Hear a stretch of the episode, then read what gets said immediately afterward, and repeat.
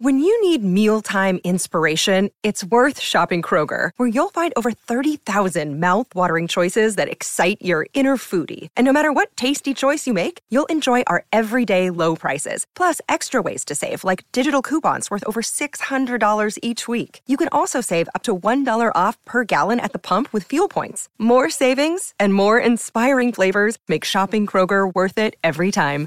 Kroger, fresh for everyone. Fuel restrictions apply. Forever.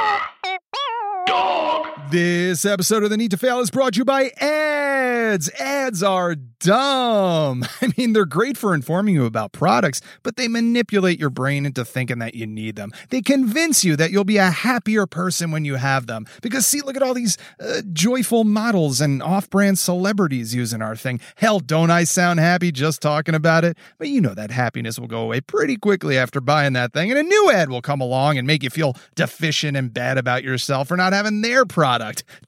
Damn, ads, you perpetual tricksters, you pokers of insecurities, you shamers of fortune. I love you. I hate you. We need you. no, we don't. Ads, a shorter caveman way to say advertisements.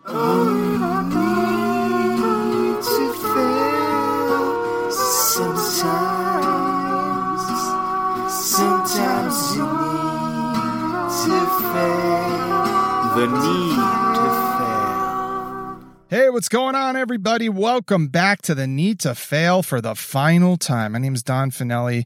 That's it. I'm running this thing for the last time here. It's my final episode of this podcast. Uh, many emotions, many emotions, mostly relieved. it's been a lot of work. I've counted, I think I have like over 300 pages of notes that I put into this thing. Just put in hours of work. And, you know, it never really uh, became more than a hobby or a side hustle, as the kids say nowadays, as much as I tried. Uh, so I'm going to break this intro down into three parts, okay? I'm going to thank a bunch of people first. I'm going to give my uh, final thoughts on all this failure podcast crap and then I will introduce my guest. Okay. So feel free to skip all this shit as per usual. So yeah, first up, let me thank a bunch of people here. Thank you to uh, Forever Dog uh, for taking a chance on this thing. Uh, thanks to the various folks at like Vulture and the AV Club for highlighting the need to fail a bunch of times. Uh, thanks to my friend Anna Rubinova for helping me out uh, towards the end of my run with Forever Dog. She stepped up big time. Uh, thanks to James, my OG sound dude back in 2013. Thanks to Alejandro, my I don't know what I'm doing. I need help uh, resource. Uh, thanks to everyone that emailed me uh, with their stories or took a chance and called the Fairly Fail phone number, which I'll keep active, by the way. Okay. Uh, and of course, uh, a huge thanks to all my guests who took the time to talk to me about an issue that's kind of, I guess, uncomfortable to talk about, and uh, for sharing your stories, for sharing your methodologies. Obviously, thank you. Thank you, my listeners. Thanks for taking this ride with me, for uh, proving that people do want to hear stories like this. Uh, specifically, thank you to my Patreon contributors. Uh, you were with me with and without bonus content but uh, you really helped me pay for equipment and my post production software. We wound up raising almost like a thousand dollars for Donors Choose over the years, which is a, a, charity that's near and dear to my heart. So thank you so much. Um, whether you did it for one month or these last few years, I really am humbled by your generosity. So thank you. And last but not least, thank you to my wife, Laura. Jesus, for putting up with all of this shit. thanks for uh, thanks for being the best mom, uh, best wife, best friend. I love you. So I thought it would be fun, you know, for the final episode, for me to just take a step back and objectively figure out if this podcast about failure was a failure. Okay. So I did something I've never done before, which is look up the actual definition of failure, like the textbook definition or the Google definition. Took me over 160 episodes, but here we are. I finally actually looked up the definition of failure. I typed in failure definition into Google. Here's what popped up. Number one, lack of success. What? That's the number one. Okay, so the dictionary is telling me, hey, you need to know what success is to know what failure is. Okay, so I typed success definition into the Googles and it said lack of failure. No, I'm just kidding. It said the accomplishment of an aim or purpose. I said, okay, the accomplishment of an aim or purpose. That is what success is. So, by that definition, failure is the lack of an aim or purpose or not accomplishing an aim or purpose. That makes sense to me. Not accomplishing an aim or purpose. Okay, so let's take a look at this. What was my aim of this podcast? Well, I had listenership numbers I wanted to hit. I had Patreon numbers I wanted to hit. I had income numbers I wanted to hit. Ad numbers I wanted to hit. Uh, rating and reviewing numbers I wanted to hit. I wanted to create more relevant bonus content. I wanted to create a community that was more public and interactive. Uh, I wanted to get some more help with uh, production. Um, I had specific guests that I wanted to interview. So those were my aims. Those were my goals. Okay. So overall, looking at those, I failed. I failed pretty miserably. I hit some initial numbers, but man, did it fall off and I didn't get to head, you know, most of the stuff I wanted to do. So I didn't hit my target. So yes, uh, I failed. But what about purpose? Right? It said aim or purpose. What was the purpose of this podcast? Well, that's pretty simple. It was to help people, specifically to make people feel less alone when things don't go according to plan for them ultimately a tool of inspiration to kind of keep you moving forward on the path to your goals. So, what about that? Did we succeed there? I don't know. I've, I've gotten some very nice emails over the years. I've talked to some very fine folks, friends, uh, where that seems to have happened. It seems to have been that source of inspiration, uh, a source of help for them. And and I myself have been inspired after conversations. So maybe a success in that regard. Maybe the purpose of this podcast was a success. And maybe this is what I was trying to get at with like my horrible closed loop analogy last week. If you listen to that, like the finite versus the infinite, I think it's maybe more measurable versus immeasurable or quantitative versus qualitative. Like maybe this podcast failed on a quantitative scale, like my aims, but succeeded on a qualitative scale, like the purpose. And I maybe the opposite holds true for many of us as well, right? Like sometimes we achieve the measurable thing that we set out to do, but then have this feeling of emptiness when we achieve it. Uh, we've heard it plenty of times on this podcast. So that then gets me to this final place of feeling like I think there's a problem with trying to break down what is a success, what is a failure. Because in this one definition of failure, I have two outcomes here. And uh, it's because there's nuance, right? Like, it's always been about nuance and your interpretation of those nuances.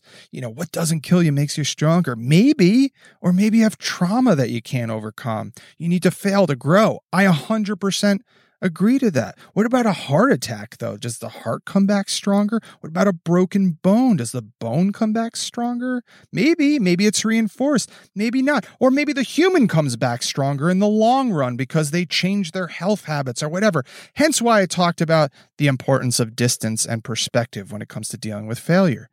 And we can nitpick all this shit until we're blue in the face. What I'm trying to conclude in a roundabout ass way is this humans, in general, I believe, do not like nuance. We see it all the time in arguments and politics because nuance leads to nowhere a lot of the time, to non definitions, to the undefinable, not winning, uh, throwing up your hands and saying, I, I don't know. Yeah, everything's real everything's fake. I don't know. Uh, because we just kind of want to know what helps us and hurts us. That's about it as humans, right? Pleasure or pain, fight or flight, baby. Uh, we don't want to be paralyzed by the many choices we find. We don't want to go down a, a rabbit hole of game theory. We don't have time for that. We want to know and we want to fucking know now or give off the illusion that we know what we're doing, what we're talking about, so we know what tribe to run with, right? Because that's safe. Why? Because civilization and society and technology, all this shit has evolved at a much faster rate than Homo sapiens could ever keep up with, right? Species evolve over like millions of years. Human evolution happened over a couple million years as we transition from chimps, right? Which we share 99% of our friggin' DNA with, which is insane. Homo sapiens are like 200,000 years old. That's it. Civilization's only about 10,000 ish years old. So, folks, man, we're running on old software and we can't update it fast enough. There's bugs and malware that uh, McAfee can't fix right now. And this is why empires keep falling and the same wants and desires and fears are present in humans throughout the centuries. Okay, Don, get to the point. I am. I'm doing it right now. I think at its core, failure boils down to this this primal, deep fear in our souls of being ostracized or isolated. And we can't update the software fast enough to override that shit okay? Because it's uh, an almost Pavlovian survival instinct at this point. Being kicked out of your tribe meant danger, meant uncertainty, it meant fear, it meant death a lot of the times. We're a social species to the core, and I think that fear of being kicked out or isolated is like the hardest thing to override. I think that's why there's a fear of failure, but also a fear of success as well. Those are two sides of the same coin. Both can feel isolating, right? It's lonely at the top and it's lonely at the bottom. But that fear of failure is so strong because we think we are going to be seen as publicly defective, right? A broken toy. That's why we put up all these fronts and have this need to remind people that, hey, we're doing okay, baby. But secretly, man, we're, we're hurting. We're hurting. It's amazing how egocentric we can get when we feel like we failed at something. That like shame, that embarrassment, it just feels so lonely. And we live in a society that rewards individual achievement, that has societal standards. So, of course, it feels like no one else is going through what you're going through when you don't achieve something. And even if people have been through it before, no one understands exactly how you feel in that moment. And so we run from that feeling. We have these hopes, we have these dreams, and we squash them. Anything to run away from that feeling of potentially being seen as defective, therefore of no use, therefore ultimately isolated, right? We got to start seeing failure for what it is. We got to accept it. We got to thank it for being useful at times. But you know what? We got to say, I'm tired of you debilitating me from living a goddamn full life. We have to learn how to update the software. So, was this podcast a failure? Yes. No, I don't know. I can say I didn't hit certain numbers or financially it was not sustainable. But it also motivated me and it taught me plenty of things, like the importance of consistency. It made me practice a craft. It made me talk deeply with friends and strangers. It made me think. It made me feel. And maybe it helped you folks feel a little less alone, made you feel connected, safe, not rejected, not broken, not isolated. If you want to live a full life, failure's inevitable. It just is. Failure's growth, failure's nuanced. Failure's a learning opportunity. Failure's a way to connect with society, not feel rejected from it. Failure is not an end unless you decide it is. And even then, it might not be a failure. Failure's whatever you make of it. You're in control of what you do with your failures. They're yours, they're no one else's. Own that shit. All right, I'm going to come off my high horse and end it with this because uh, I'm sweating my ass off in my car. It's the only place I can record right now. I've taken a deep dive into philosophy lately, okay? That's a whole other podcast. But I highly recommend that you look up the Japanese philosophy of wabi sabi because I believe this podcast is very simpatico with the aesthetic of wabi sabi. Wabi sabi, in essence, is uh, the acceptance of the transience and imperfection of life. There is beauty in the imperfect, impermanent, and incomplete. Um, this aesthetic can be applied from I don't know teacups to landscapes, uh, from people to maybe even podcasts. Okay, so I encourage you all to practice a little bit more wabi sabi in your lives moving forward. The need to fail is no doubt imperfect, impermanent, and somewhat incomplete. And I, Don Fanelli, am no doubt imperfect, impermanent, and incomplete. All right, thanks for listening. Let's get to the show. Got my boy Chris Gethard, man. Shit. He's a good friend, a teacher. He's my mentor. Uh, this is the third time I'm interviewing him for the Need to Fail. Initially interviewed him back in 2012 for my Need to Fail blog that I had on Tumblr, my first and only interview uh, for that blog. Uh, I did another interview with Abby and Alana of Broad City, uh, then I got lost in my computer that crashed. That was really fun. But in that first interview, Geth uh, talks about his SNL writing journey. There's some public panic attacks that he talks about. Uh, I then interviewed him again for this podcast back at the end of 2017, I think for episode 28. So now this is Geth in the middle of success. The Chris Gethard show goes to cable. His off Broadway show Career Suicides running uh, and eventually becomes an HBO special. He's starring in Mike Birbiglia's movie, Don't Think Twice. Beautiful Anonymous starts up. He's got another book deal. So he's riding pretty high in that interview. We also talk about you know, failure. And he has very insightful, motivating uh, things to say about that, no doubt. But now here we are almost 140 episodes later. And we're catching Chris in a kind of creative valley of sorts. Although he now lives in a very quaint house with his uh, lovely wife and kid in New Jersey near a lake, which I made horrible big lake jokes to him, don't worry. Uh, and we really take a deep dive into what is success and what is failure, and how we actually think, you know, what we've experienced kind of transcends both of those words. I, I couldn't think of a better way to close this thing out. And I actually had my greatest epiphany about my life choices during this conversation that you'll hear me talk about towards the end of the interview. It really shut the door on any doubts I had about the career choices I made up until this point. So I had the pleasure of visiting Geth uh, and his family at his home on my stopover in Jersey recently. Uh, we were tested prior. We did the whole social distance thing. Don't worry. Uh, but we had this really long conversation standing on the opposite ends of a floating dock in the middle of his lake, you know, watching our kids playing the shallows with our wives. And it was just lovely. And, and you'll hear us reference that. Uh, we also switched uh, with our wives at one point and we're playing with our kids, and Geth could not stop talking about the Gurkhas, this Nepali Special Forces unit, which pretty much sums Geth up. You know, deep existential crisis combos right into sharing passionate Gurkha stories. I genuinely, genuinely love this dude. Uh, check out Geth's podcast, Beautiful Anonymous, on Earwolf. Uh, he most recently crushes it in Netflix's uh, Space Force alongside Steve Carell and John Malkovich. Uh, still rocking out Chris Gethard Presents on Planet Scum on Wednesday nights. Hey, let's get to it. It's the final interview. It's with Chris Gethard.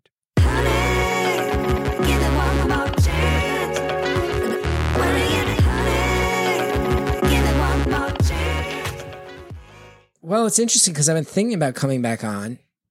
Yeah. It's pretty wild because we spoke in 2017, and you know, I think a lot. 2016 and 2017 were such crazy years for me. By far, Yeah. the most success I've had, and Mhm. I I fought for. I mean, 2016 is when I feel you know when I feel like the dam really broke because the Gethard Show, career suicide, don't think twice. That was all in the same year, and then I got that book Yeah. deal all in the same year. That's crazy. Felt like the pinnacle, like you worked up to that point. Yeah, You for had many put in so much fucking word, work in, I know at that point. and and then I had a you know the show got canceled and my book missed and now I'm hosting a show on Twitch for 120 people and I like doing it but it's definitely interesting I, I tell you Don I have like well I have this dialogue I have it in my head almost every day where I feel like oh I'm totally irrelevant now I was just thinking today about how like there's comedians who I really like lately where Mhm. I go oh they're doing the coolest shit and then I realize they're probably like 26 yeah.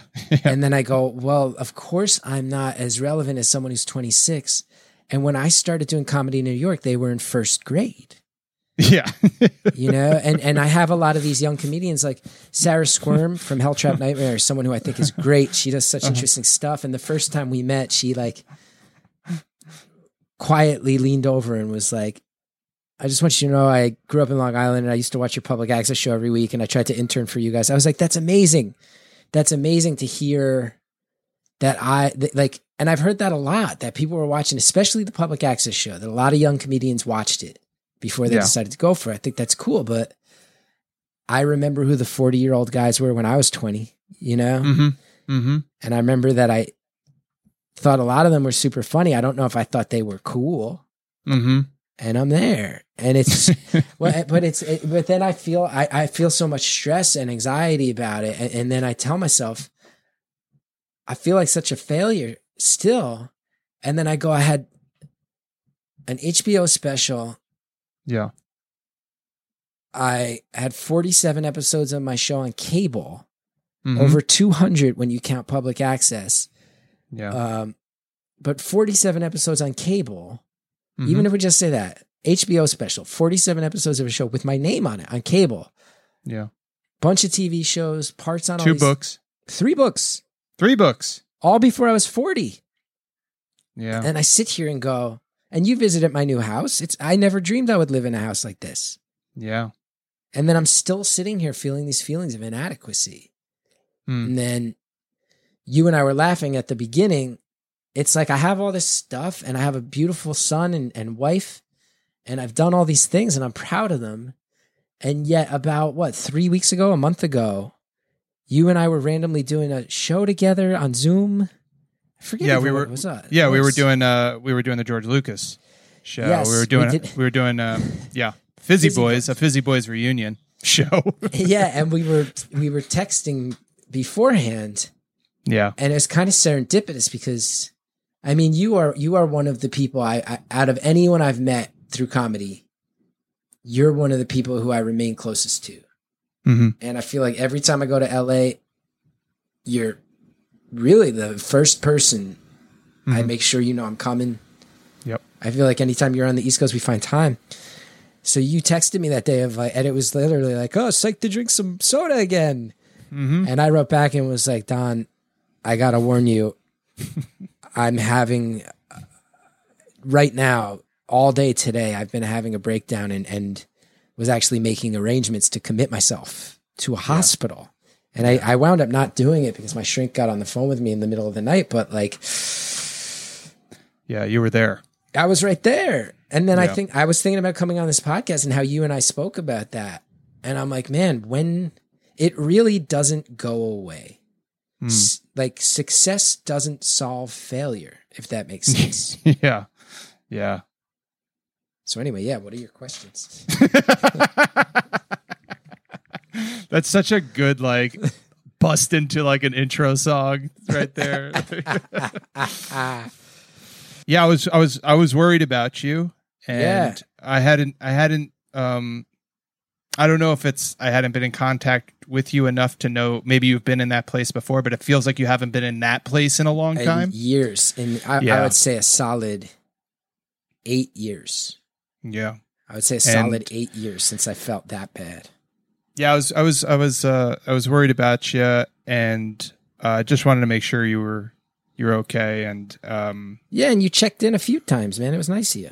of course, I mean, yeah, you're my friend, man. Like you were going through some shit, and and I think it's a beautiful thing that you said. Like success doesn't solve uh, failures. You it's know what it's I mean? not a one to one. It's not They're not equal. No, it's it's not like a kid's toy where it's like there's a round hole and if you can find the peg that fits it, the hole is plugged. Yeah. It's not that's the system's more complex than that, it turns out. And it's wild because I'm someone who spent you know, have spent 20 years in this and I can feel it winding down, at least in the form that it's been. I don't know what the future holds for the first time in my life. I'm going to be a creative person, but I don't know what. And it's, it's, it's very wild to think about it right now. But I don't know if you did this or I dreamt it, but I feel like you posted something like recently where you were almost like, I think I'm like done with this stuff for a little while. Dude, And yeah. it felt like you were kind of like, I moved to New Jersey and I'm just going to kind of have this life. You also texted me. I don't know if you want me to say this, but like, there's a farm nearby and I Oh, think yeah, I I want to be a stock boy there. Well, it's, and I passed by that farm and dude, you should do it. I told you to do it before and then I saw the farm. it's a beautiful was like, farm. it's a beautiful farm. What do you need? You need somebody to pick corn? Show me how. Well, Yeah. it's well. Here's the thing: is like when I was uh, 16 years old, my number one goal in life was to get an article published in Weird New Jersey magazine, Mm-hmm. and then I eventually co-wrote Weird New Jersey and Weird US of the books, and wrote Weird New York. That was when I was 24. I had written Weird New York by then. Yeah. I started at UCB. My goal was to get on a Harold team. Mm-hmm. Seven years later, I was a guest writer at SNL. Mhm. And all these years later, I've been on music, movies and TV. So,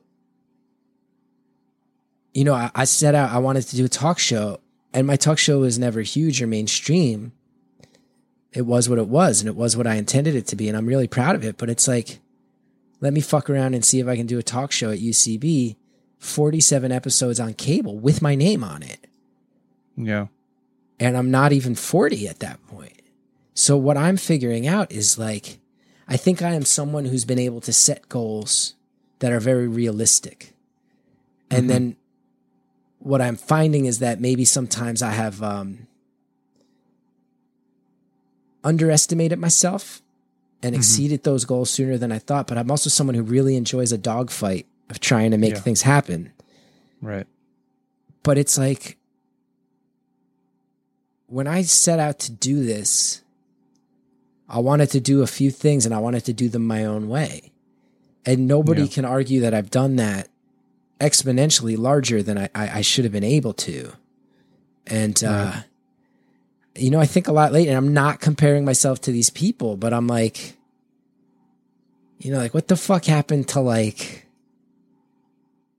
Catherine Zeta Jones? you haven't seen her in a movie in a while. She was really, really talented, brilliant. Where's she been? What's she doing right now? What do these people do when they're done? You know what I mean? I think that was a good example. Unless she's been doing all sorts of stuff I don't know about. But you know what I mean? You think about it like there was a point when Molly Ringwald was the actor to play a young person, and then it was done. And she was probably 30. Yeah. You know, Winona Ryder, when she showed up in Stranger Things, there were all these think pieces of like, holy shit, Winona Ryder's back. Like, she's not retirement age. Right. We're working in this industry where you tend to like hustle for nothing, hustle for nothing, and then burn really bright, really fast for a short period of time. And then you're largely done. And I'm smart enough to know that. Yeah. And I've tried to pivot in a few other directions that haven't totally worked.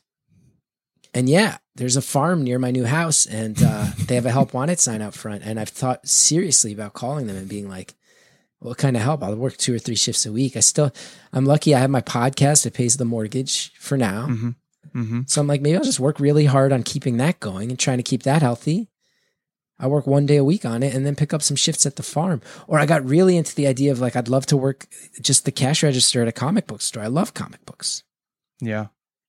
I'm at that point where I'm like, maybe I should just do something like that for a few years and see what happens.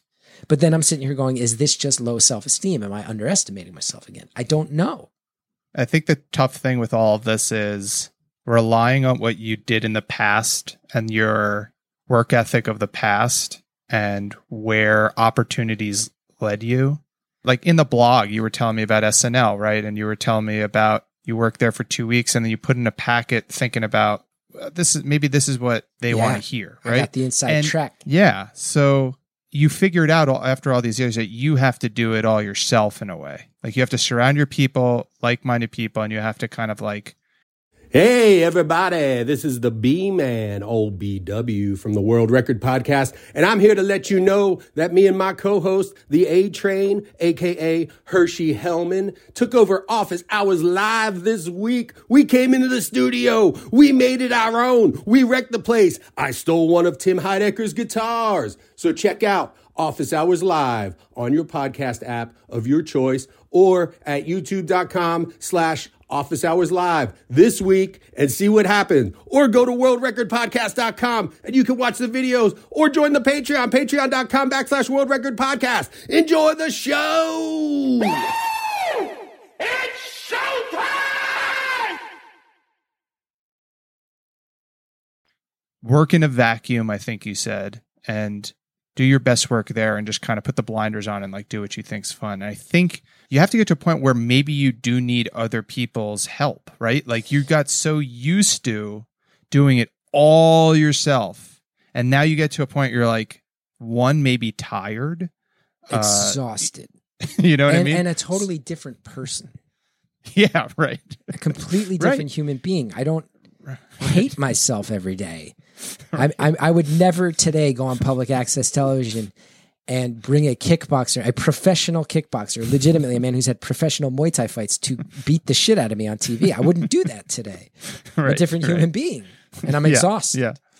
But that's what I'm saying. I think I think the DIY punk attitude gets to a point where you do get older, you get more tired, and your life changes enough where it's like maybe you just need to float a little bit in your fucking lake for a hot second and trust that maybe there'll be, there will be another opportunity or just take an exhale at a certain point Yeah. and enjoy your present moment and just see what happens and not put the pressure on yourself to like I got to create again until the instinct happens. That's also something that you Yes. taught me, which Yes. is like rely hitting that moment you're like I got to do something. Like you I felt like you have your ebbs and flows of life. And maybe you realize this or don't realize this where you have this instinct where you're like now I need to create. And I think you're just at a bottom. Well, you're at the valley right now where you can and also beautiful anonymous was kind of a side thing for you. You spent years doing a show with your fucking name on it. Then you do beautiful anonymous. Beautiful anonymous becomes the thing that, That- you're doing regularly that helps pay the fucking mortgage. and that I never saw coming, and where the audience Never saw a coming. comedy audience. Like Mhm. I, I spent years earning this other audience of like college kids and freaks and punks with blue hair, Mhm. and then all of a sudden, Beautiful Anonymous is like in a really lovely way. I, I just had a just literally had a marketing meeting. Seventy eight percent of my audience is females in their 30s and 40s. It's just not what I built Mhm. over time. And I love it. I love it. I love it. And I love that I get to speak to them. And I love, I actually feel so inspired that my whole thing for years was like, the system does not want to pay attention to anybody. You got to fight through everything. A lot of people are just feeling fucking shitty in the world. And I was speaking to a lot of like college punk type kids. And then it's like, oh, who feels that more in modern history? Mhm. than young moms. Who else Mhm. feels like not listened to and fucking cast aside historically more than housewives? And they're rallying behind the same message I've kind of always had, just delivered in different way. Yeah. But it's also you the you can also look in deeper to the pathos that you bring to things. So you can have this external fight the system, chip on shoulder, Yeah. you know, fuck the man, like let's do it ourselves thing. But at the bottom of it all is your willingness to be in a moment and be vulnerable. And I think that's attractive. So it's like, oh, I can't believe I did all this shit. And then Beautiful Anonymous is the thing that got me. But you you are bringing what you've always done. Yeah. Do you know what I mean? It's it's just it's there's just nothing. I think it's like that the punk and whatnot's that shit's on the surface. What's at, behind it is who you truly are, which is like I'm willing to open myself up uh, and be vulnerable in front of people and maybe say some things that will either make you uncomfortable, make you feel something to your core, right? So that you're bringing the same thing. It just maybe you were forcing it a little bit more in one area with the talk show, with the kind of creating a cadre of like-minded nut jobs, and had that Howard Stern mentality, Yeah. right? And you thought you're like, this is perfect for me, but at the core of that, right? Like Well, you know what was, it's exactly that's why Howard saying. Stern does such fucking good interviews. Yes. do you know what I mean? Yeah. He, he it's it's what's behind all of that shit. And he, of course, he evolved. Well, it's always been. I don't care if it's like we're gonna throw baloney at Hank the Angry Drunken Dwarf. If you're a real fan of Howard Stern, what you like is like, oh, Robin went off on Baba Booey today. That's what brings you Mhm. back way more than the stunts ever did. And now there's Yeah. less and less of that stuff, and you're still just have oh, this is like a family on the radio. But you Yeah, know what? right? You know what really rings true about what you're saying is like, in one sense, my TV show failed Mm-hmm. it crapped out. But nothing goes forever. And 47 episodes, a lot more than than most shows get. But in another sense, I think back to it and it's like I was 29 when I started the Chris Gethard show. Yeah. And I think I was 38 when it died. Mm-hmm. Yeah, we did it for 9 years. Mm-hmm. And then in the middle of that 2016, 2 years before the show goes away, Beautiful Anonymous hits. And like you said, it's the same thing at the core. But what was very hard for me to realize in the moment and for me to accept was like, yes, you're the same person. And yes, you have the same mentality and the same goals. When you're 29, 25 year olds are going to look at you and go, fuck yeah, that guy's the guy leading the charge for people like me. When you're 36, Mm-hmm. it's going to be a different group of people. And you can't be one thing forever.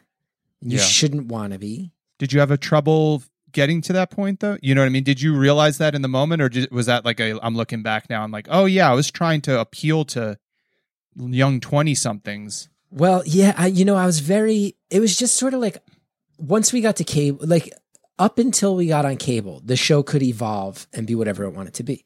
UCB, it was one thing. Public access, it went through many different iterations. Here's what we're focused on now. Some of it's the mm-hmm. more fucking violent stuff. Some of it's more stunt driven stuff. Some of it's the emotional stuff. Cable, it's like, it is what it is. It's mm-hmm. locked in now what it is. It can't evolve anymore. And Right. I was still evolving. So the Gethard show, I mean, you were there for for the formative parts mm-hmm. of it. deep into it. And it was it was the most important thing to me in the Yeah. world. Yeah. It was this thing that all of a sudden we captured lightning in a bottle and it was like, yeah, this this is how my brain's always worked. Yeah. And I've always been good at improv, but I've always had this other side of myself that was a little more fucked up and angry. And this show is Mhm. now it's capturing it, and people are actually fucking responding. And now it's un- and now it's on public it's unfolding nationally. So it's like, and then along the way, the people who are coming to do it, starting with you, Will, and Shannon and Bethany, and then along the way we get Murph, we get Bluff Ben, and it keeps unfolding and fucking, Yeah. you know, uh, the more professional, you know, public access. I'm the first person to put Connor O'Malley on TV, public access, Mm-hmm. but it counts. Joe Pera, I believe, I'm not certain on that. Like Right. all these people, all these people you see doing shit, you can go back and look at the show. And then we get to a point where I can actually hire people. I believe I gave Jo Firestone her first writing job, Julio Torres his second, Anna Fabric, like all these people I'm so proud I worked with down the line. I mean, I could just list more and more. And I'm not saying Right. that to brag and I'm not saying that to take any credit for them, but I'm saying it was, it really was like um this tidal wave where I felt like I was this, I was a person who did not feel like a natural fit in the world I was dwelling in. And then all of a sudden I started basically shouting that to the hilltops and all the other people felt that way flocked to it. Yeah. it went on right, for years. right. So yeah, walking away from that and feeling like you are home for the first time is hard. Because the Gethard show was a safety net for me and an umbrella where I felt um, accepted and safe.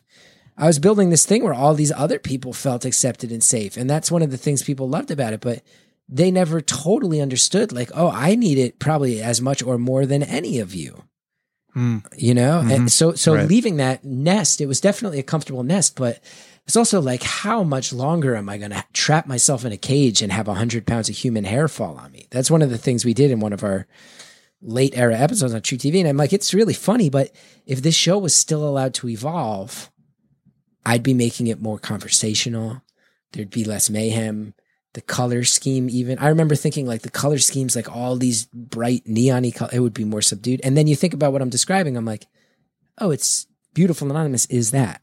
Beautiful anonymous is something that's way more it takes all the stuff i still loved about it but it's relaxed and subdued so but it's hard man. I guess at the end of the day it's hard to grow up and it's hard to realize oh i built this bubble to keep people like me safe but i'm not one of those people anymore. You also stopped feeling safe in that bubble, I think. I think it, well, it felt very forced in that bubble. But. I'm like, right. I remember Mantzoukas pulled me aside one year at the Del Close Marathon. He's like, and Mantzoukas has always had my back hard. He's like, I just want to put it out there, dude. The underdog thing isn't going to work too much longer. Mm. And I was like, but that's Mm. that's always how I I still fucking feel it. He's like, it doesn't matter if you feel it, because people understand now that you're making money off what you do. And Mhm. also you married your band leader and she's pretty fucking hot, man. Like I don't know if anybody's gonna look at you and go, man, that guy's a real underdog. And it, it proved really true. And I've had to learn to drop the underdog thing. But then here's another question I've done is how I think here's where my real struggle is, and you're helping bring it to the surface. hmm Is like I know I'm not an underdog. People loved career suicide and hearing that I was like this depressed guy who had to keep taking his lumps and getting back up. And I'm Mhm. not that guy anymore. hmm But I also don't want to pretend that I don't feel really scared a lot of the time. Yeah. And sometimes I feel like I have to bite my tongue about that or apologize for it. But And- don't you feel like you can be an underdog in your personal life and not have it be public? Meaning, can't you feel like the underdog all the time? And if that drives you, if that's your like Yeah. motivating factor and that gets you angry and active, But my work has always been about being profoundly honest. yeah, right. And being profoundly honest now does inherently entail trying to explain that I feel so fucking great about my life. And it turned out in a way that's like a miracle compared to where I thought I'd be Yeah. fucking dead by 40. Are you kidding? I bet mo- I- you probably did too at certain points, you know? Most I'm gonna be of my honest. I think so. Yeah, there was some there were some scary points. Sure. Yeah. I turned out great. My kid rules. I live in a good house in a mm-hmm. nice, night, way nicer section of New Jersey than I grew up in. Like, but how do I wear my heart on my sleeve and have anything interesting to say? And then I have these moments where I go, maybe I don't have anything interesting to say. And then sometimes that fills me with panic. And then sometimes it feels like the sweetest release.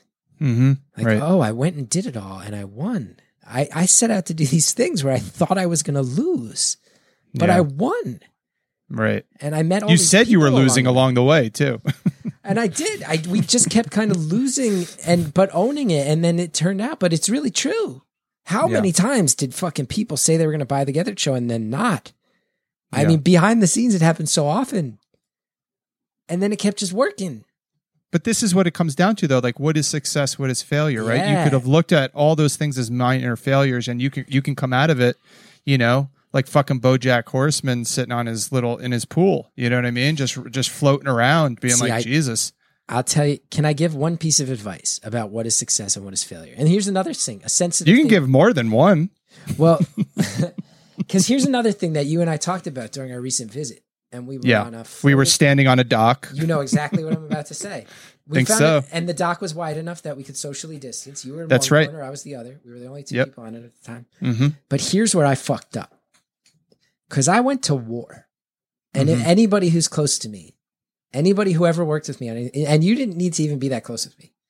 If you came out of New York uh, when when when all this shit was forming, people knew I'm a real nice guy and I'm pretty mild mannered, but ask anybody who ever took an improv class with me.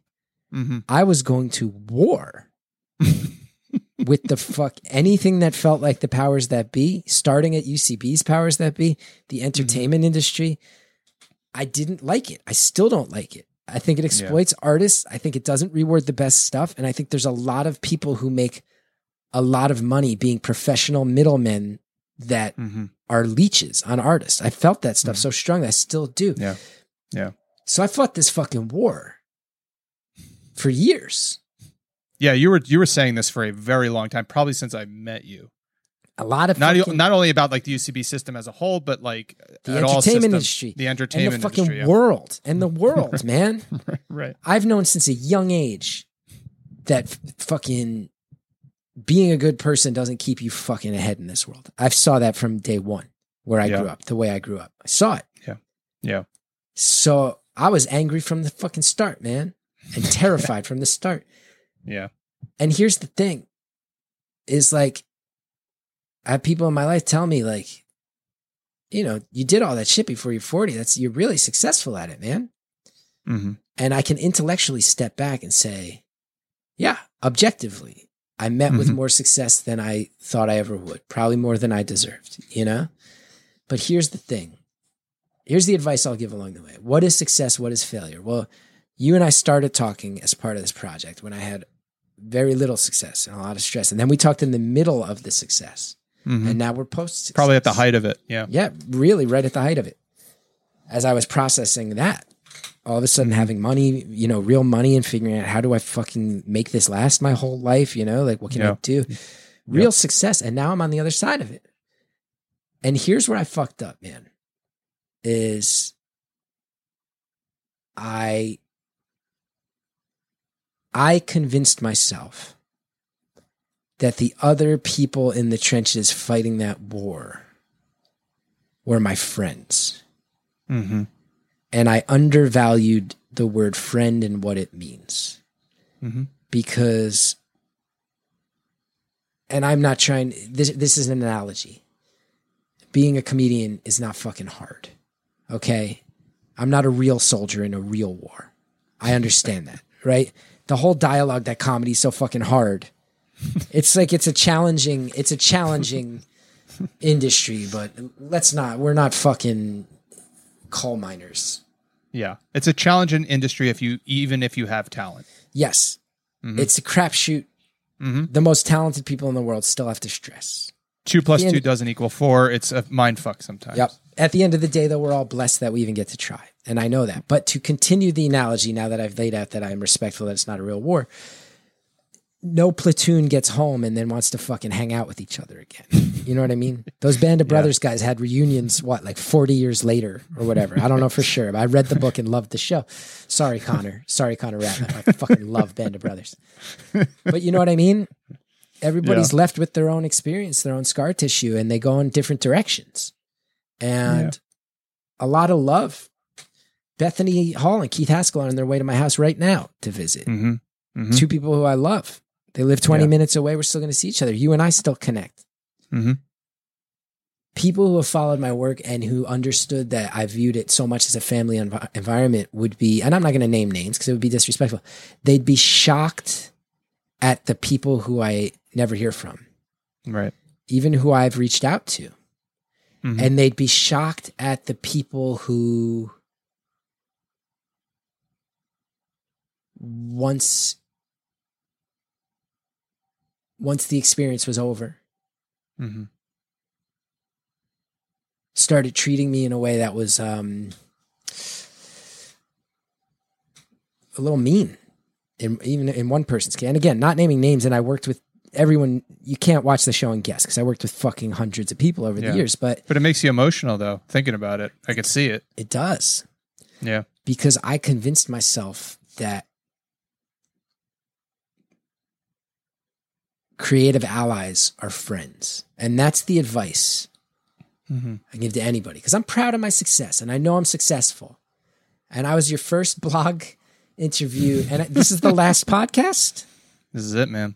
This is the final one. So I get that it's full circle, and it's like, yeah, I fought. I fought. You can track the whole thing through Don's podcast, and you can hear where I was at, and and and the success happened, and I'm fucking psyched that the success happened. But I I think the reason that I'm on the other side of it, and still having these feelings of like, I fucking, I checked every box that I wanted to check. Why do I still not feel satisfied? Why am I mm-hmm. still feeling this anxiety? It's because I mistook creative allies as friends, and they're different things. Yeah. And Meaning you, then you don't have meaningful some the the the meaningful relationships you thought you had were based on something else. I always had it in my mind of there's all these people who think I can't succeed, and I'm going to prove them wrong, and I did prove them wrong. Mm-hmm. And here's two things I learned along the way: there weren't that many of those people. yeah, yeah. That yeah. I, and I may have mentioned a lot this. less people than you think. I may have mentioned this in one of our previous conversations because I realized this a few years ago. But it's like this whole like I'm going to prove them wrong. It's not really them. It's not really them. And Yeah. like you know, and then word gets back to me like the childhood bullies from my neighborhood, who I still hate. Like word got back to me. There's a, there's one guy who I legitimately, if he walked in front of my car, I'd hit the gas. I hate this person, and I don't say that about many people. And then word got back to me that a friend of mine who who still lives in our hometown was in a bar, and I it was this was many many years ago. An episode of Conan popped up, and I was doing a bit on Conan. So this was fucking 18, 17 years ago. And the kid was like, "That's our fucking boy from the hood, man. That's our boy from the block." I'm like, "Oh, so the guys I hate are just taking like small amounts of quiet pride in me." Those are the people I'm there proving wrong. But it's like yeah. I was fighting this war in my mind, and I went out and I did prove them all wrong, and I won at all the things I wanted to do.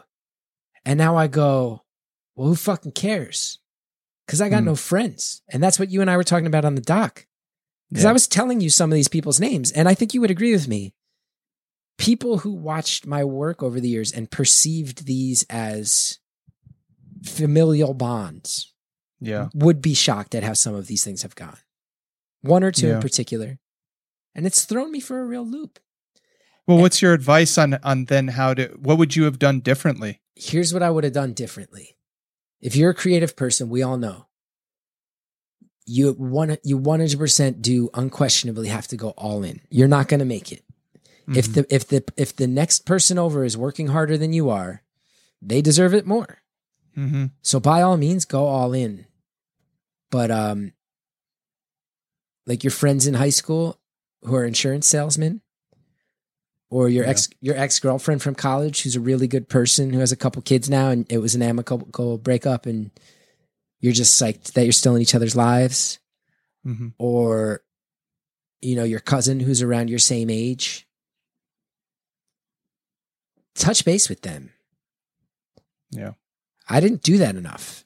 And now I'm kind of left with a very, very happy life and a very real sense of accomplishment at the age of 40, wondering what the fuck to do with the rest of my life. And also wishing that I had shared it with more people along the way. And mm-hmm. also, don't fuck up the friendships you have, man. Because I want to also be clear. I'm sitting here going, some of these people walked away from me, but I've I've done it to other people. I've done it to Yeah. other people. I'm an idiot. I want to say, admittedly, that I'm a fucking idiot with bad social graces. And I was a fucking weirdo growing up, and I've always been uncomfortable socially. And because of that, like, I got friends who, when they had kids, I didn't buy them gifts, and Yeah. we're not friends anymore. And now I have a kid, and I'm like, oh, that's why we're not friends. I've always wondered why this person, why we're not as close as we used to be. Well, Yeah. yeah. Well, yeah. I think it's less about the gifts and more about the interest in their kids, probably. It's in the interest in the life development. It's in the Yeah. interest in we're evolving people and I'm rooting for you along the way. yeah. And a lot of us who are creative go, my goals get before everything else. And what I would say is that there is a happy medium where you can do that. And, and, and I- think many of my favorite people who I know in entertainment do do this already. But I think there's also a ton of people like me where it's just like, I'm a good guy and we're fucking pals, but you don't understand, man. Everybody, everybody's fucking doubting me. So I got to go. There's a friend of mine who I skipped his wedding to go do the Just for Laughs festival. Now, the Just for Laughs festival, very important festival to many comedians. Do I regret skipping his wedding? Yeah. Mm-hmm. Nothing came out of the Just for Laughs festival for me.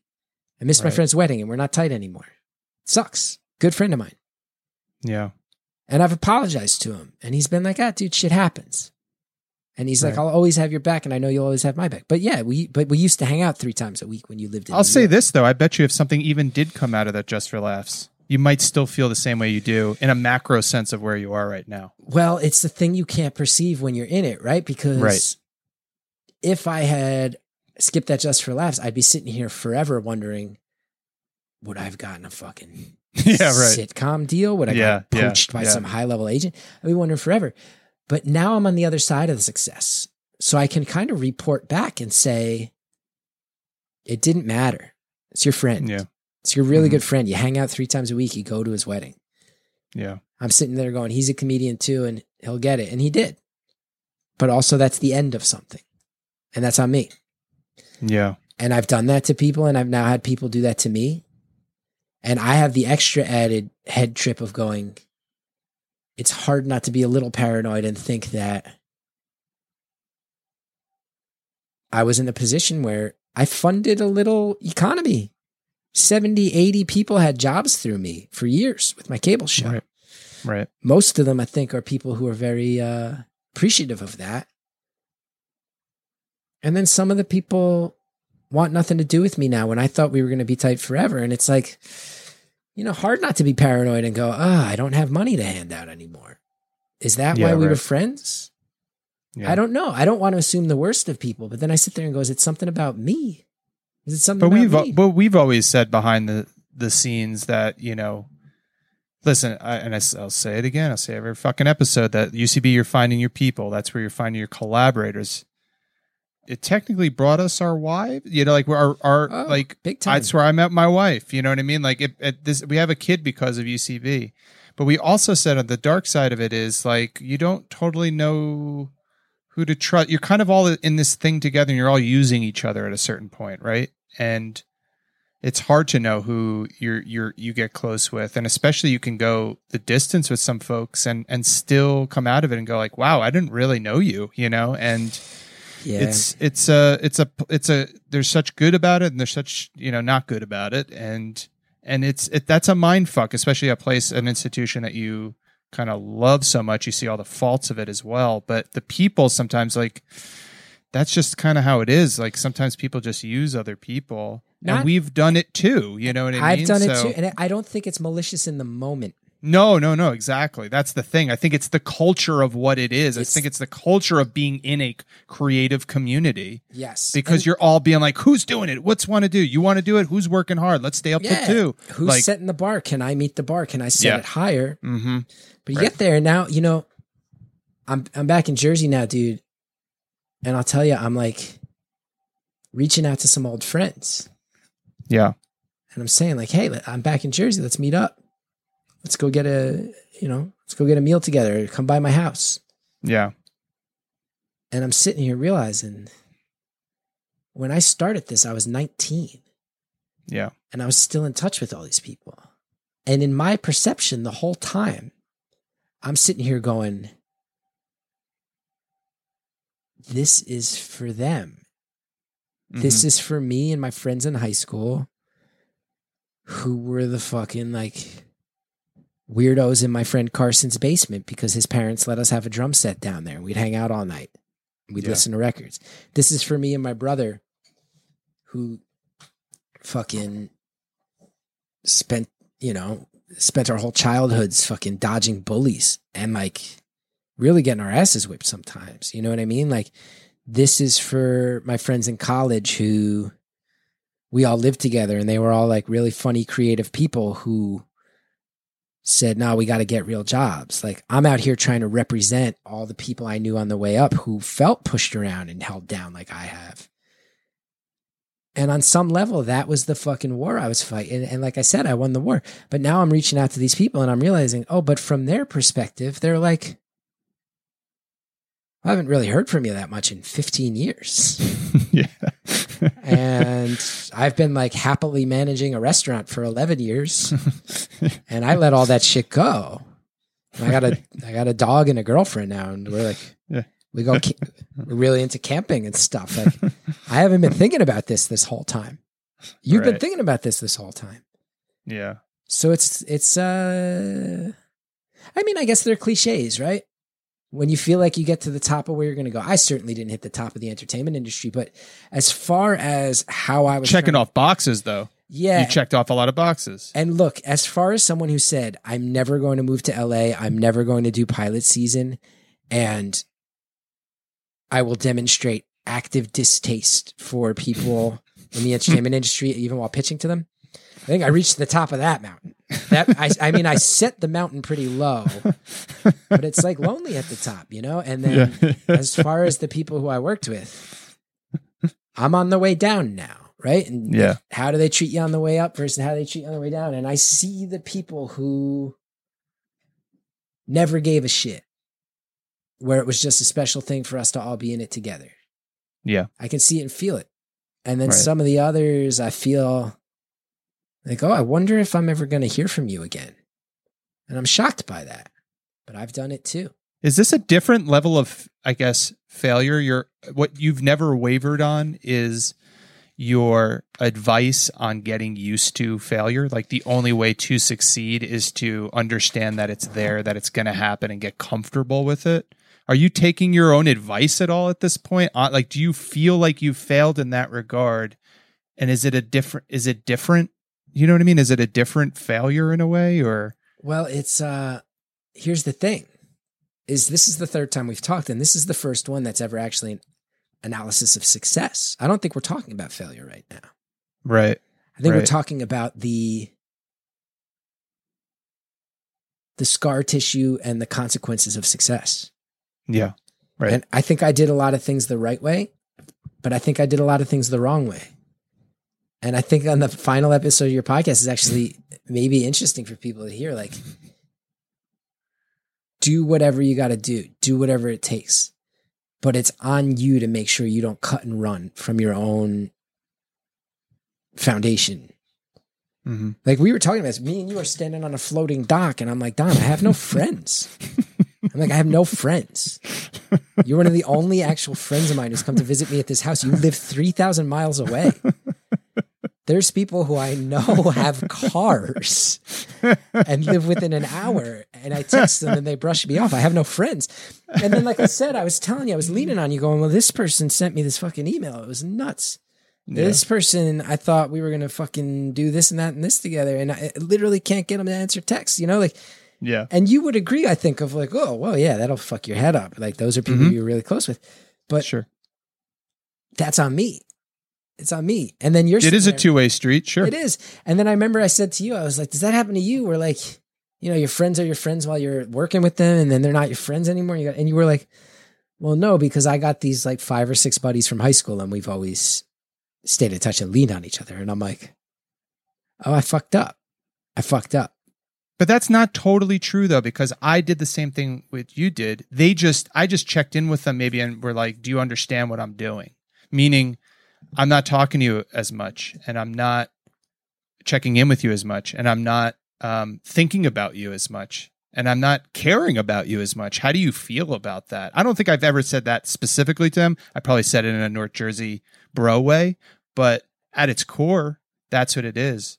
And there was three year period. I mean, I have regrets about not seeing my grandfather before he died because I was at a fucking improv practice. You know what I mean? So, Yeah. uh, what's worth it, what's not worth it, I'm not sure. But I think the relationship thing, I also was almost, I almost pushed you off the dock in the middle of this. It would I have thought it would have been told me so that you were thinking funny. Oh, you were like, there you were opening up. You were just, and you were just standing right by the edge. And I was like, I just wanna, I'm listening to you. It would but have I been the had best. that, I had that Don instinct that was like, this would be way funnier though. Um, but I didn't do it. But, uh, and that is my big regret out of this whole podcast. you know what else I'm realizing as you and I talk is is like uh I think and again, not always, because you have a lot of fucking stories that I've heard Mm. that reflect a stretch of actual madness. yeah. I think overall, it might be fair to say that when, although I don't know if that's true, because when you showed up at UCB, it was because your life you had it had been a real fucking disaster. Yeah. Yeah. I was still doing cocaine at that point. Oh, really? Yeah, not regularly, but I would still snort stuff. Yeah. I don't think you've ever really told me you did a lot of cocaine. I don't think I did a lot of it. I think I just did it socially because I was fucking miserable with my life. And as you said, uh, you know, you were angry and terrified. I go like, yeah, anger is from being terrified. Always. Always. You know what I mean? But- and I was terrified, but I was didn't want to admit that. So I was just trying to escape it in every way I could. And I was totally lost. I was completely lost. I feel like I have, as we talk, I realize I have a friend from college named Egyptian Mike. Great dude. Great dude. Life of the fucking party and always wanted to include everybody. Lived across the hall from me freshman year. And he reached out to me. He and I have always stayed in touch to a degree, comes and goes. And he he and I were talking. One of our stretches we were catching up and he goes, I always wanted to ask you, man, like over the years, like I would get people from our hall back together and I'd reach out to you and try to include you. And you always just kind of brushed it off. And he's like, I just never understood why you wouldn't let me. And I, I remember doing some soul searching on it. I said to him, you know, I think when I started doing comedy, I didn't realize it then, but it was an eject button because my Yeah. life, my life was getting scary. I Yeah. mean, I, I, I was sitting around dwelling on suicide on a nightly basis for some Yeah. stretches. So I think when I found it, it was like, I got to get the fuck out. And I said to him, You're the best. You've been a great friend to me. And I have kept you at arm's length, but I think there's some, there's a part of me that needs to own up to the fact that I abandoned ship on anything that made me feel that way. And Yep. the work helped fill that hole. Yep. But I, exactly. I think maybe you were a little luckier in that you had some friends who weren't going to quit on you during that stretch, and and maybe I don't know if this is true. Did you did you allow yourself to lean on them a little bit more? Did you in your truly miserable stretch? No way. I, I, I just escaped, man. It, uh, I went through the same thing because it was like, I almost had this uh, complex of like, I'm broken, so I'm gonna go get fixed, and then when I come back, I'll be better to my friends. Does that make sense? Mm-hmm. I felt like a broken fucking toy and uh, a shell of a man, and I was putting on this bullshit persona, and I felt fake. And then UCB, I kind of found something, and I found a home, and it felt right for the first time in my life. So I almost was like, "Oh, great, I'm going to get better." And maybe it's just a little less version of what you did, but yeah, I would check in with my friends every now and then. I'd still go to parties with them, but I was like, "Wait, I found something I loved. I'm just going to dive in every fucking week, and now I'm going to do three shows, and I'm going to be up till one, two a.m." So I might not be able to check in with them or see how their girlfriend's doing or see that tough thing that they're going through. Or I just kind of was like, I'll be right back, guys. you know, I'm going to be back. I'm going to go work out. And when I come back, I'm going to be strong and I can fight off uh, all our stuff and I'll be better. I'm going to be a better person for you. And you guys And are it just- be so it- proud of me. You're going to be so proud of me. I'm doing this for you, which is also kind of bullshit Yes, this is because you're doing it for yourself. Yeah, it's your justification, kind of what you were saying about before. Like, oh, I'm, I'm, you know, for all these people, all my friends, all, all the, all my friends, I'm doing this kind of. It's it's bullshit though. It's it's complete bullshit. I was doing it for myself.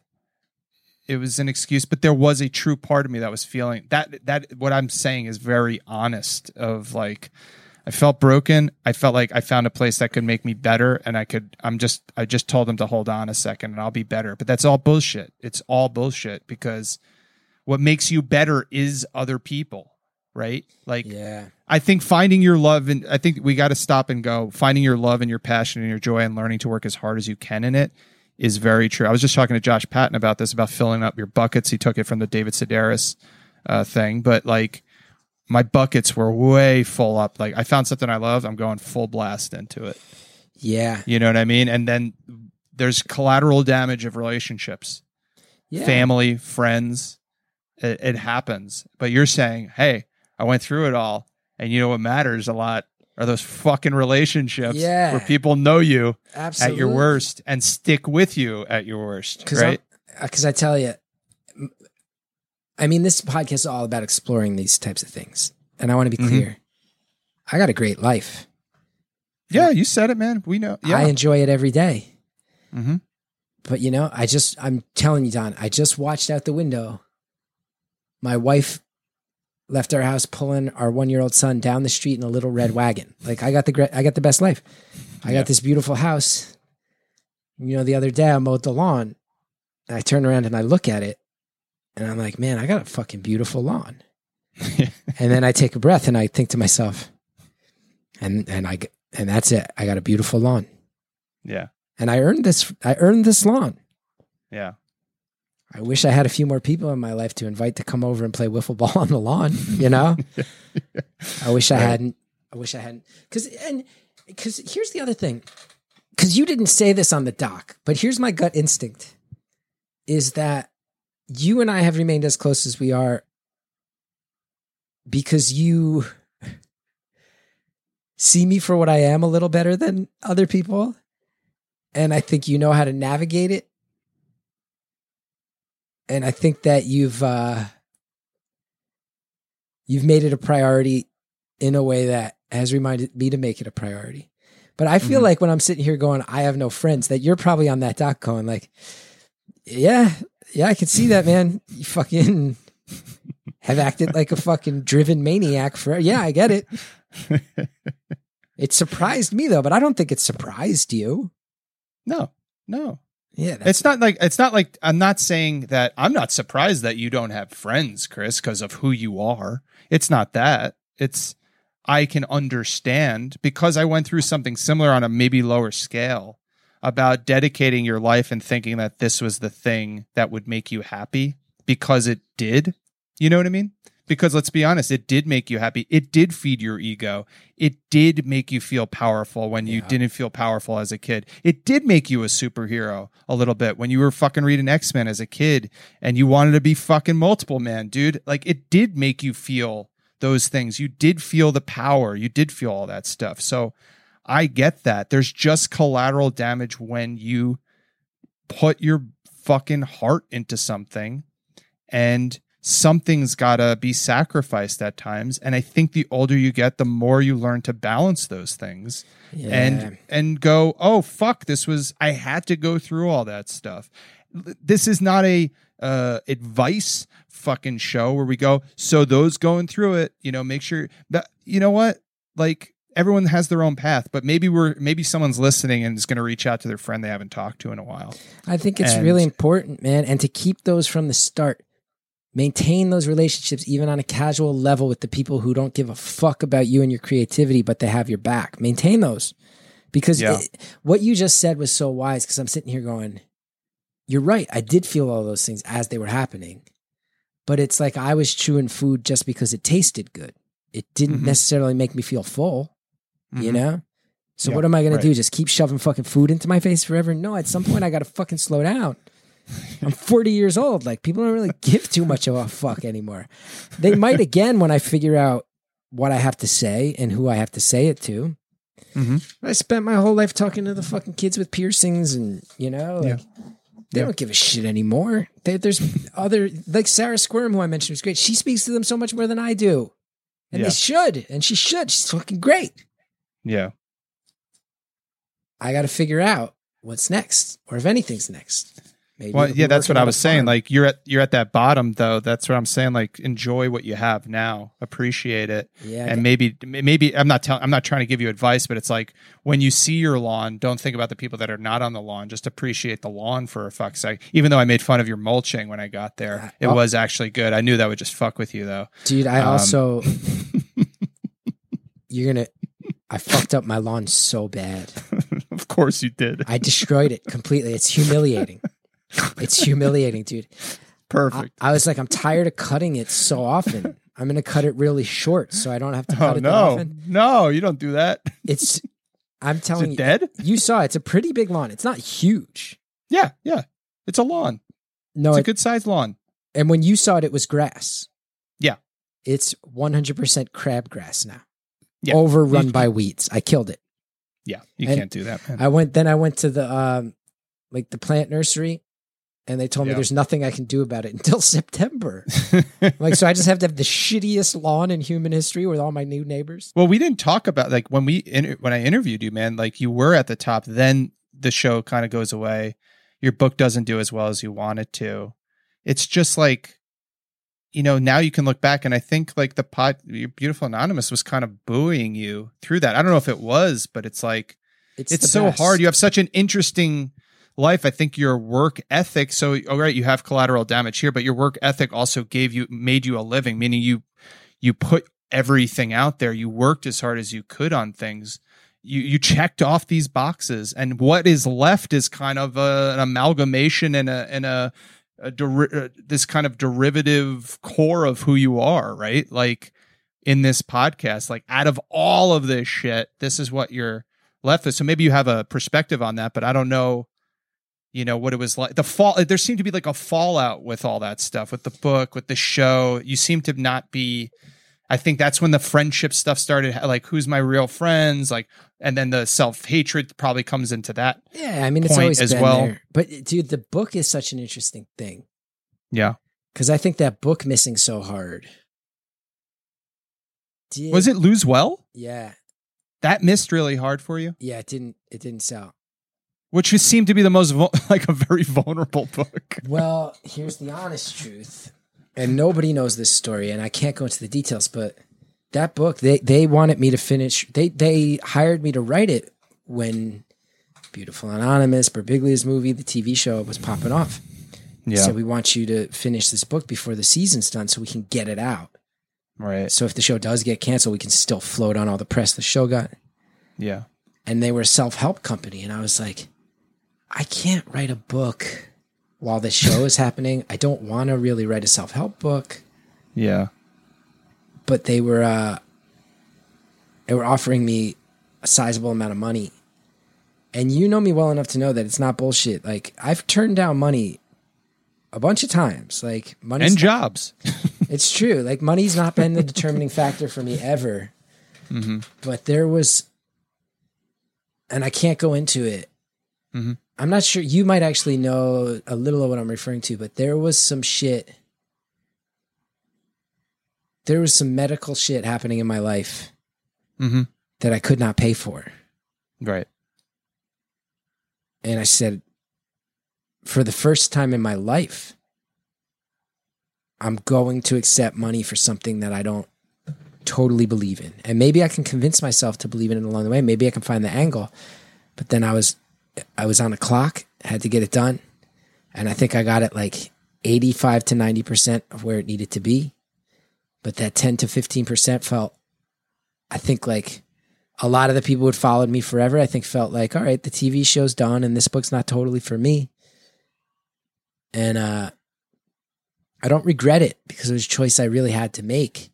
But I could I, I don't think it's a coincidence that the first time that I accepted money for something that I didn't fully believe in is when the momentum slipped, the hardest it's ever slipped. It's not a coincidence.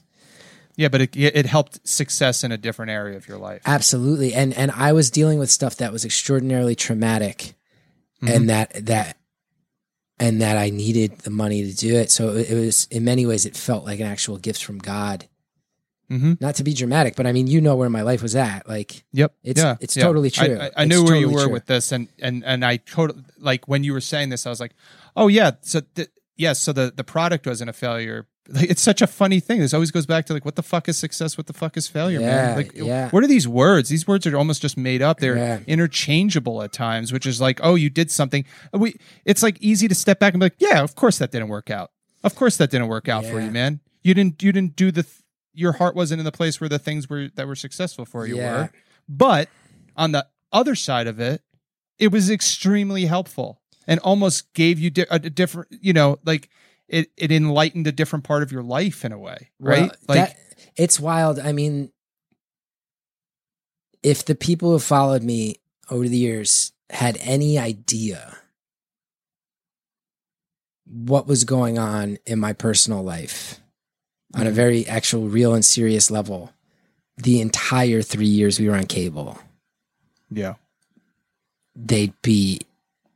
I mean, it was it was yeah, it it was almost impossible to care as much about the work as I would have because there were a lot of scary things to deal with outside of that. And I'm not making excuses, but again, it's just another example of No, I could fully support what you're saying. I understand what you're saying. It was a fucking hard, hard ass time that no one knew about. no one knew about it and people still don't. And but but it ties back to what we were saying in the beginning of like this show was the tail end of my childhood. And I'm clearly in adulthood. Yeah, And the situations I was dealing with couldn't be more yeah, uh, more related to adulthood, and it was just like, man, stuff feels like it's finally withering away, and uh, yeah, yeah. yeah. Now we're now, and now we're fucking fathers, man. Well, and I was just gonna say, dude, isn't that it? Isn't that the last final fucking thought at the end of the day? Is like, Yep. I proved everything I wanted to prove. I worked with some fucking brilliant comedians, musicians, artists along the way, filmmakers. I represented some shit to a lot of people in a way I'm proud of. I've had mm-hmm. people tell me that stuff I did 10 years ago helped them pull the trigger and go for it themselves. I'm immensely proud of that. I supported a lot of people in their early days who needed help finding stage time, getting attention, paying their rent when I was able to finally do that. Right.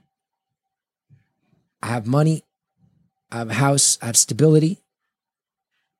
But the only thing that feels, and it's trite to say, but the only thing that I feel no conflict about, the only thing that I don't feel any tumultuousness about is my kid. Yeah. It's the only thing. It's the only thing that I know. Everything about this kid and this situation is right Mhm. and full of peace and worth throwing myself into a thousand percent. Everything else that I've done over the last 20 years, I will have endless questions about. Did I do the right thing, the wrong thing? If I did this, would it have gone this way, this and that? But the, I'm now at the end of the fucking journey. And there's one thing I'm certain about, which is that my wife, my kid, that's success. Mhm. Everything else, I don't know. I got money. Is that success? I don't know. I had a TV show, but it failed. Is that success? I don't know. I've written a few books. The none of them really, none of them were bestsellers.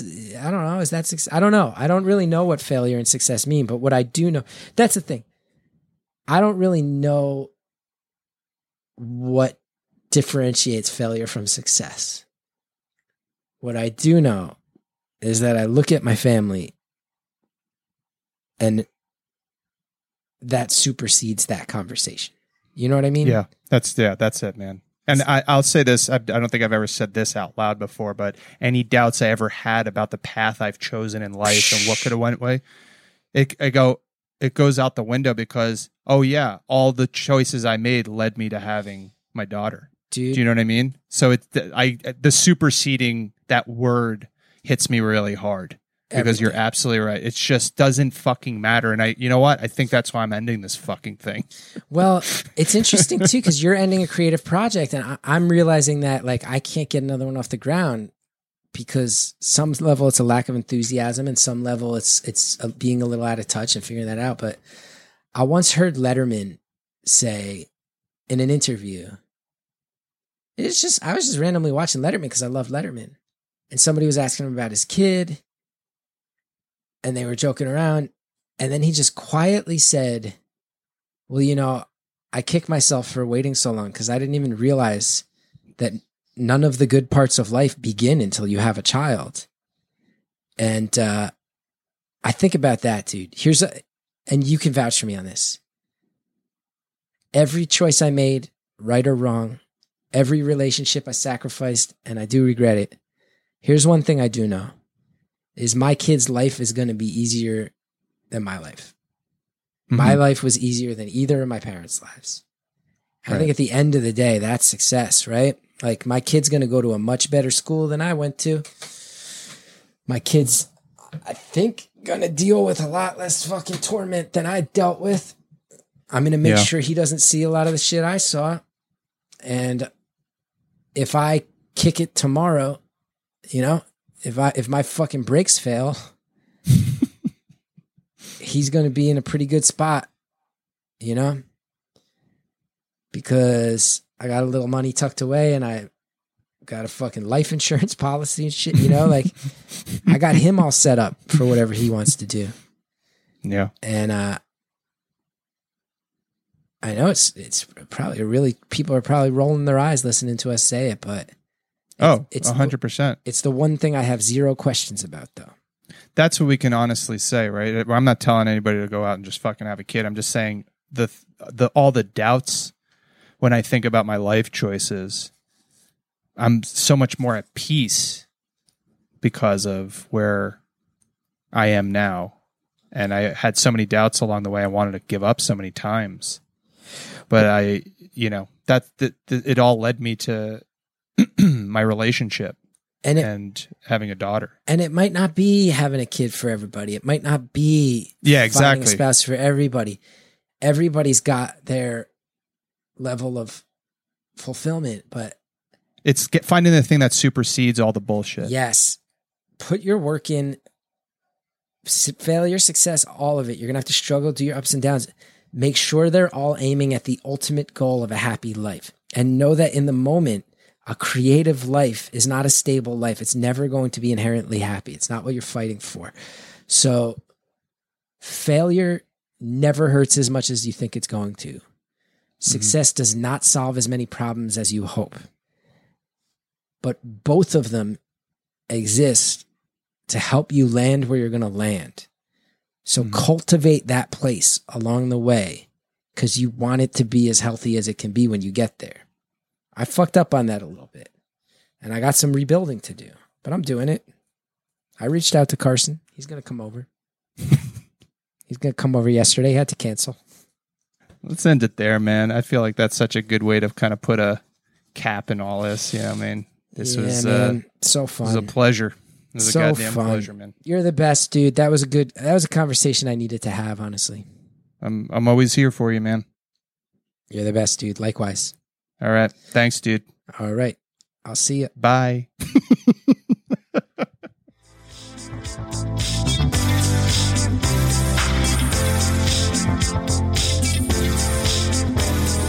Thank you, Chris Gethard. Thanks, Geth, for closing this thing down with me. Uh, check out Beautiful Anonymous on Earwolf, Space Force on Netflix. Chris Gethard presents on Planet Scum Live. He's going to be in Philly doing some socially distanced stand up at the Punchline September 3rd through 5th. So check that out. Follow Geth on Twitter at Chris Gethard. I'm going to take a break from social media. I'm not going to lie. I'm not too active on it anyway. So bye bye, Twitter, Facebook, Instagram. Hey, thanks to everyone I thanked in my intro once again, especially all my guests, and to you, the listeners. Thank you so much for taking this journey with me. It's been an absolute pleasure and privilege to provide you these stories. Uh, I don't care about ratings and reviews and merchandise at this point, so go live your lives.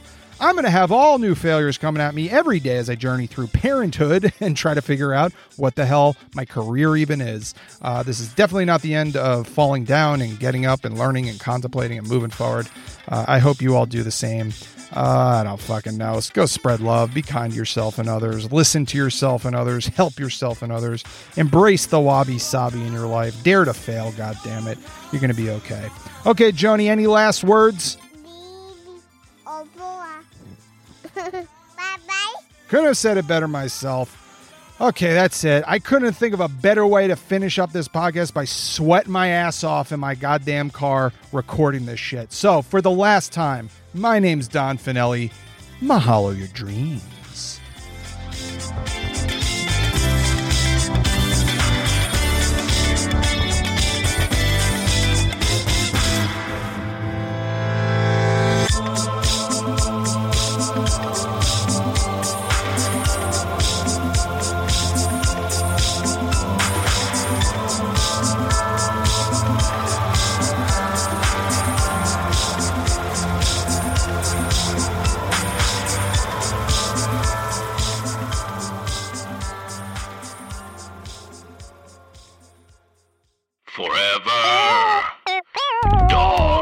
This has been a Forever Dog production.